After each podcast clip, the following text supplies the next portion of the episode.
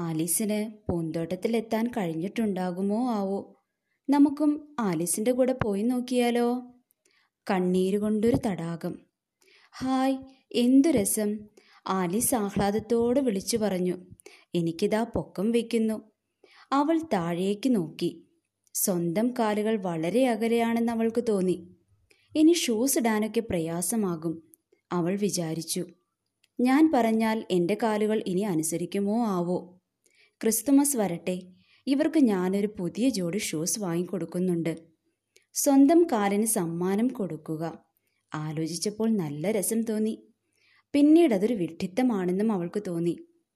പെട്ടെന്ന് അവളുടെ തല മുറിയുടെ മേൽക്കൂരിയിൽ ചെന്ന് തട്ടി. ഒൻപതടിയിൽ കൂടുതൽ പൊക്കം വച്ചിരിക്കുന്നു. ആലീസ് ഓടിച്ചെന്ന് മേശപ്പുറത്തു നിന്നും താക്കോലെടുത്തു. എന്നിട്ട് ആ ചെറിയ വാതിലിനരികിലെത്തി. അവൾക്കപ്പോൾ വീണ്ടും സങ്കടം വന്നു. വാതിൽ വളരെ ചെറുതല്ലേ? നിലത്തു ചരിഞ്ഞു കിടന്ന് ഒറ്റ കണ്ണുകൊണ്ട് വാതിലിനടിയിലൂടെ നോക്കാനേ അവൾക്ക് കഴിഞ്ഞുള്ളൂ. എഴുന്നേറ്റിരുന്ന് അവൾ തേങ്ങി കരയാൻ തുടങ്ങി. നാണമില്ല പെണ്ണെ ഇരുന്ന് കരയാൻ. നീ ഇത്രയും വലുതായല്ലോ മിണ്ടാതിരിക്കെ. അവൾ സ്വയം ഓർമ്മപ്പെടുത്തി. എന്നിട്ടും കരച്ചിലൊടുങ്ങിയില്ല കണ്ണുനീർ ധാരയായി ഒഴുകി. അവൾക്കു ചുറ്റും അതൊരു ജലാശയമായി രൂപം കൊണ്ടു. ആ വലിയ മുറിയുടെ പകുതിയും കണ്ണീരുകൊണ്ട് നിറഞ്ഞു. കാൽക്കീഴിൽ എന്തോ ശബ്ദം കേട്ടപ്പോൾ ആരോ വരുന്നുണ്ടെന്ന് ആലീസിന് മനസ്സിലായി. കണ്ണുകൾ മെല്ലെ തുടച്ച് അവൾ നോക്കി. അതാ മുയലച്ചൻ തന്നെ. എത്ര ഭംഗിയായിട്ടാണ് അവൻ വസ്ത്രം ധരിച്ചിരിക്കുന്നത്. ഒരു ജോഡി കയ്യുറയും വലിയൊരു വിശറയും പിടിച്ച് തിരക്കിട്ട് വരികയാണവൻ. കാത്തിരുന്ന പ്രഭയ്ക്ക് ദേഷ്യം വരുമോ ആവോ?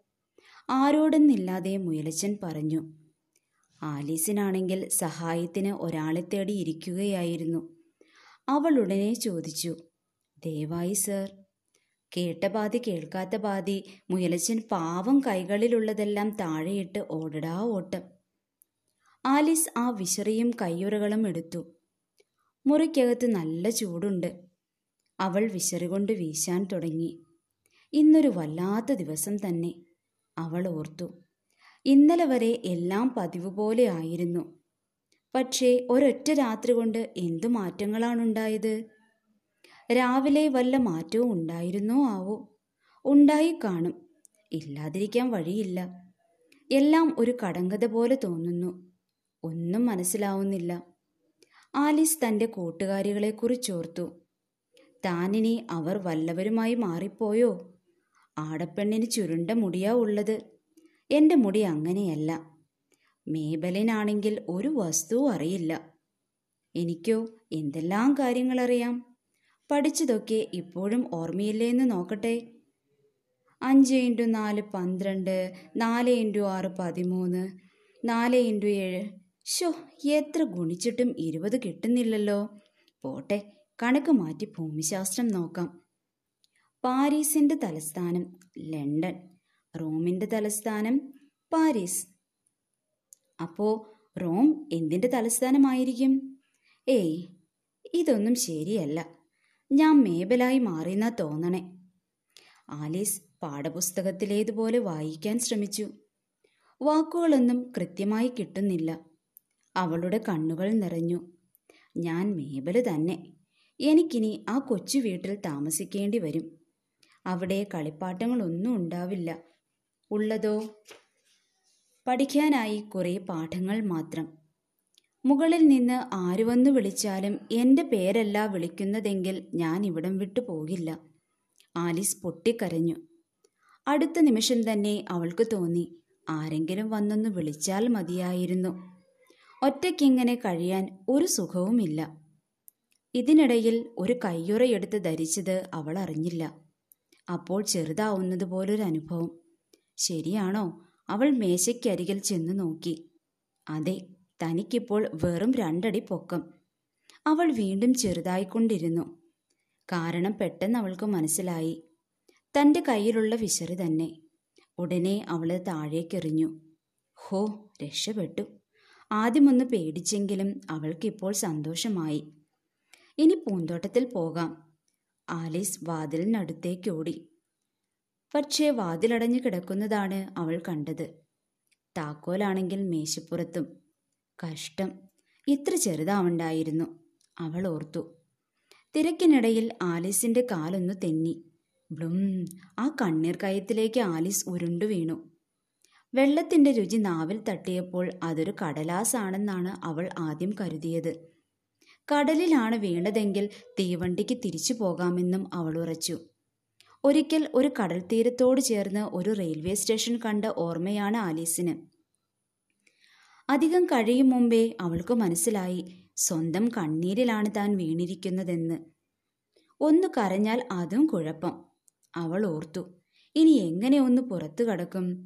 അവൾ പതുക്കെ നീന്തി നോക്കി. സ്വന്തം കണ്ണീരിൽ വീണതിന് തക്കതായ ശിക്ഷ കൊടുക്കണം. എന്നാലും ഇങ്ങനെയുമുണ്ട് ഒരു ദിവസം. പെട്ടെന്ന് തടാകത്തിന്റെ ഒരറ്റത്ത് എന്തോ അനങ്ങുന്നത് ആലീസ് കണ്ടു. അവൾ അങ്ങോട്ട് നീന്തി ചെന്നു. അതൊരു നീർക്കുതിരയോ ഹിപ്പപ്പൊട്ടാമസോ ആണെന്നവൾ ഭയന്നു. പിന്നെ മനസ്സിലായി ഒരു പാവത്താൻ എലിക്കുട്ടൻ. അവളുടെ വലിപ്പക്കുറവ് കൊണ്ടാണ് ആദ്യം അങ്ങനെ തോന്നിയതെന്ന് അവൾക്ക് ബോധ്യമായി. ആലീസിന് അവനോടൊന്ന് സംസാരിക്കാൻ കൊതി തോന്നി.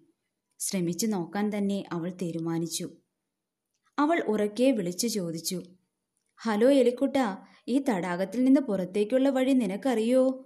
നീന്തി നീന്തി ഞാൻ തളർന്നു. ഇങ്ങനെയാണ് എലികളോട് സംസാരിക്കേണ്ടത് എന്നാണ് അവൾ കരുതിയത്.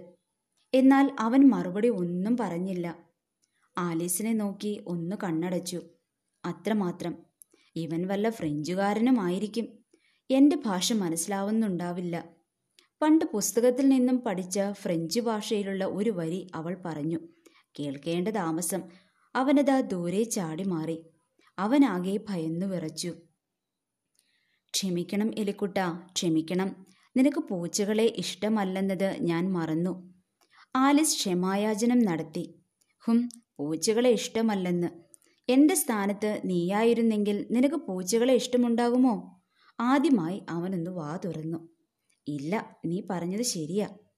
ആലിസ് അവനെ ആശ്വസിപ്പിച്ചു. നീ ദേഷ്യപ്പെടാതിരിക്കേ എന്റെ ദിനയാ നീ കണ്ടിട്ടുണ്ടോ? അവളെ കണ്ടാൽ മതി പിന്നെ നിനക്ക് പൂച്ചകളെ ഇഷ്ടമാകും. അത്രമിടുക്കിയാ ദിന. അടുപ്പിനടുത്തിരുന്ന് അവൾ കാൽ നക്കുന്നതും മുഖം തുടയ്ക്കുന്നതും കരയുന്നതുമെല്ലാം കാണേണ്ടതു തന്നെ. എലിയെ പിടിക്കാൻ അവൾ ബഹുഗേമിയ ഓ ക്ഷമിക്കണം എലിക്കുട്ട ഭയന്നു വിറയ്ക്കുന്ന അവനോടായി അവൾ പറഞ്ഞു. വേണ്ട നമുക്കിനി അവയെപ്പറ്റി സംസാരിക്കണ്ട. നമ്മളോ? അവൻ ചോദിച്ചു. ഞാനിന്നും സംസാരിച്ചില്ലല്ലോ. എനിക്കെന്നല്ല എന്റെ വീട്ടുകാർക്കും പൂച്ചകളെ ഇഷ്ടമല്ല.